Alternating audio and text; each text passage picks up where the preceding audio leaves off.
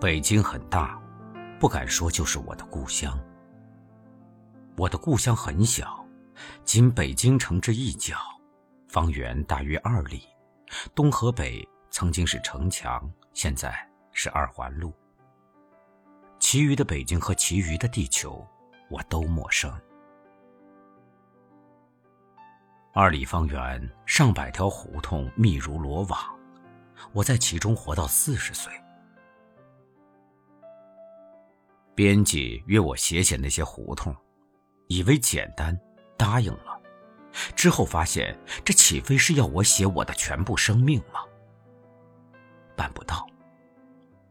但我的心神便又走进那些胡同，看他们一条一条怎样延伸，怎样连接，怎样枝枝杈杈的漫展，以及怎样曲曲弯弯的隐没，我才醒悟，不是我曾居于其间。是他们构成了我，密如罗网，每一条胡同都是我的一段历史，一种心绪。四十年前，一个男孩艰难的跨过一道大门槛儿，惊讶着四下张望。对我来说，胡同就在那一刻诞生。很长很长的一条土路。两侧一座座院门排向东西，红而且安静的太阳悬挂西端。男孩看太阳，直看得眼前发黑，闭一会儿眼，然后顽固的再看太阳。因为我问过奶奶：“妈妈，是不是就从那太阳里回来？”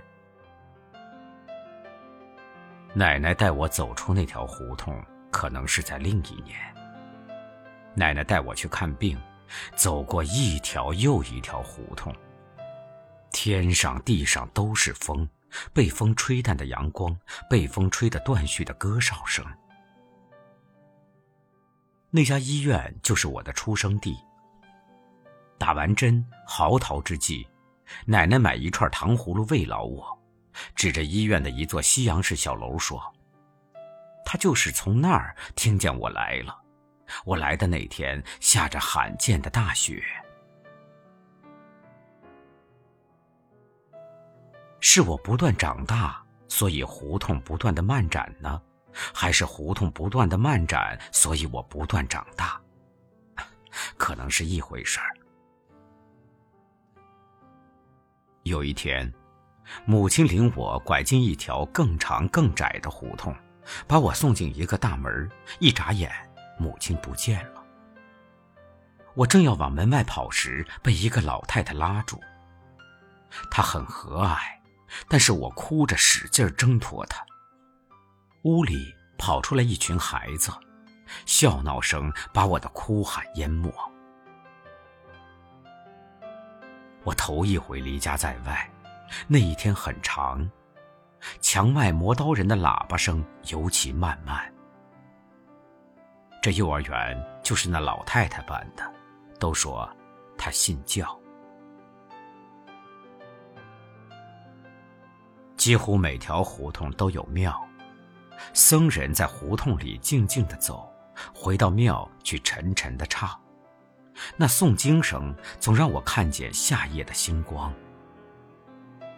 睡梦中，我还常常被一种清朗的钟声唤醒，以为是午后阳光落地的震响。多年以后，我才找到它的来源。现在俄国使馆的位置曾是一座东正教堂，我把那钟声和它联系起来时，他已被推倒。那时，庙宇多也消失或改作他用。我的第一个校园就是往日的寺庙，庙院里松柏森森，那儿有个可怕的孩子，他有一种至今令我惊诧不解的能力，同学们都怕他。他说他第一跟谁好，谁就会受宠若惊；说他最后跟谁好，谁就会忧心忡忡；说他不跟谁好了，谁就像背叛离群的鸟儿，因为他。我学会了谄媚和防备，看见了孤独。成年以后，我仍能处处见出他的影子。十八岁去插队，离开故乡三年，回来双腿残废了，找不到工作。我常独自摇了轮椅，一条条再去走那些胡同。他们几乎没变，只是往日都到哪儿去了，很费猜解。在一条胡同里，我碰见一群老太太，她们用油漆涂抹着美丽的图画。我说：“我能参加吗？”我便在那儿拿到平生第一份工资。我们整日涂抹说笑，对未来抱着过分的希望。母亲对未来的祈祷，可能比我对未来的希望还要多。她在我们住的院子里种下一棵合欢树。那时我开始写作，开始恋爱，爱情使我的心魂从轮椅里站起来。可是合欢树长大了，母亲却永远离开了我。几年爱过我的那个姑娘也远去他乡。但那时，他们已经把我培育的可以让人放心了。然后，我的妻子来了，我把珍贵的以往说给她听，她说：“因此，她也爱恋着我的这块故土。”我但不知，像鸟儿那样飞在不高的空中，俯瞰那片密如罗网的胡同，会是怎样的景象呢？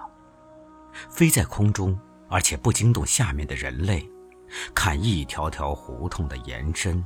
连接、枝枝杈杈的漫展，以及曲曲弯弯的隐没，是否就可以看见了命运的构造呢？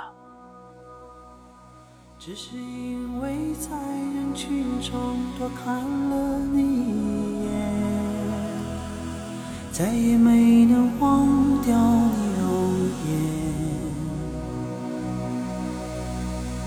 梦想着偶然能有。一天再相见，从此我开始孤单思念。想你时，你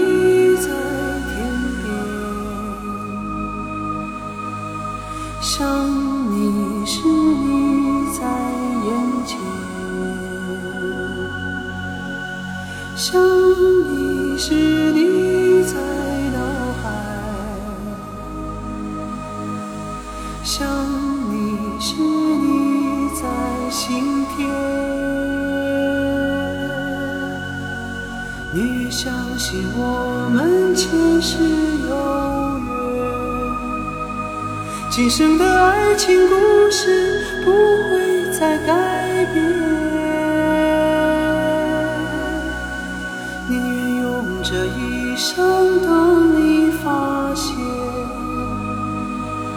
我一直在你身旁，从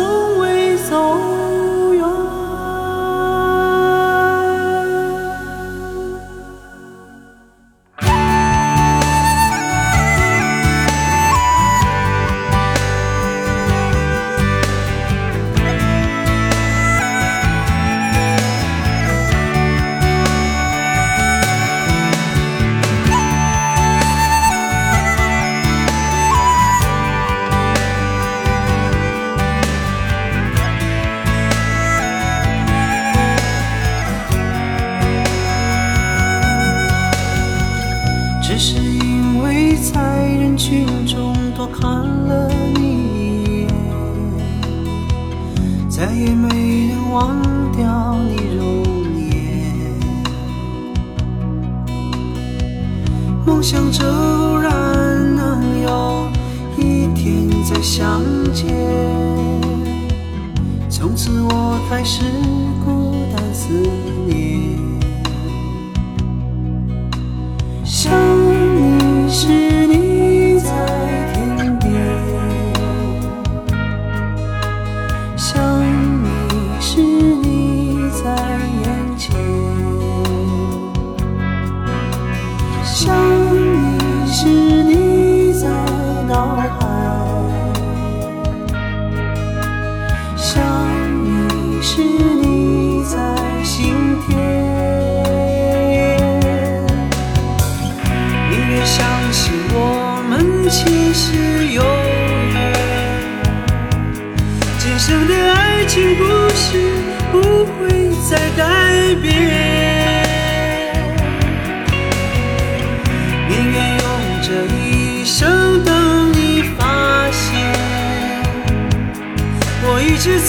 是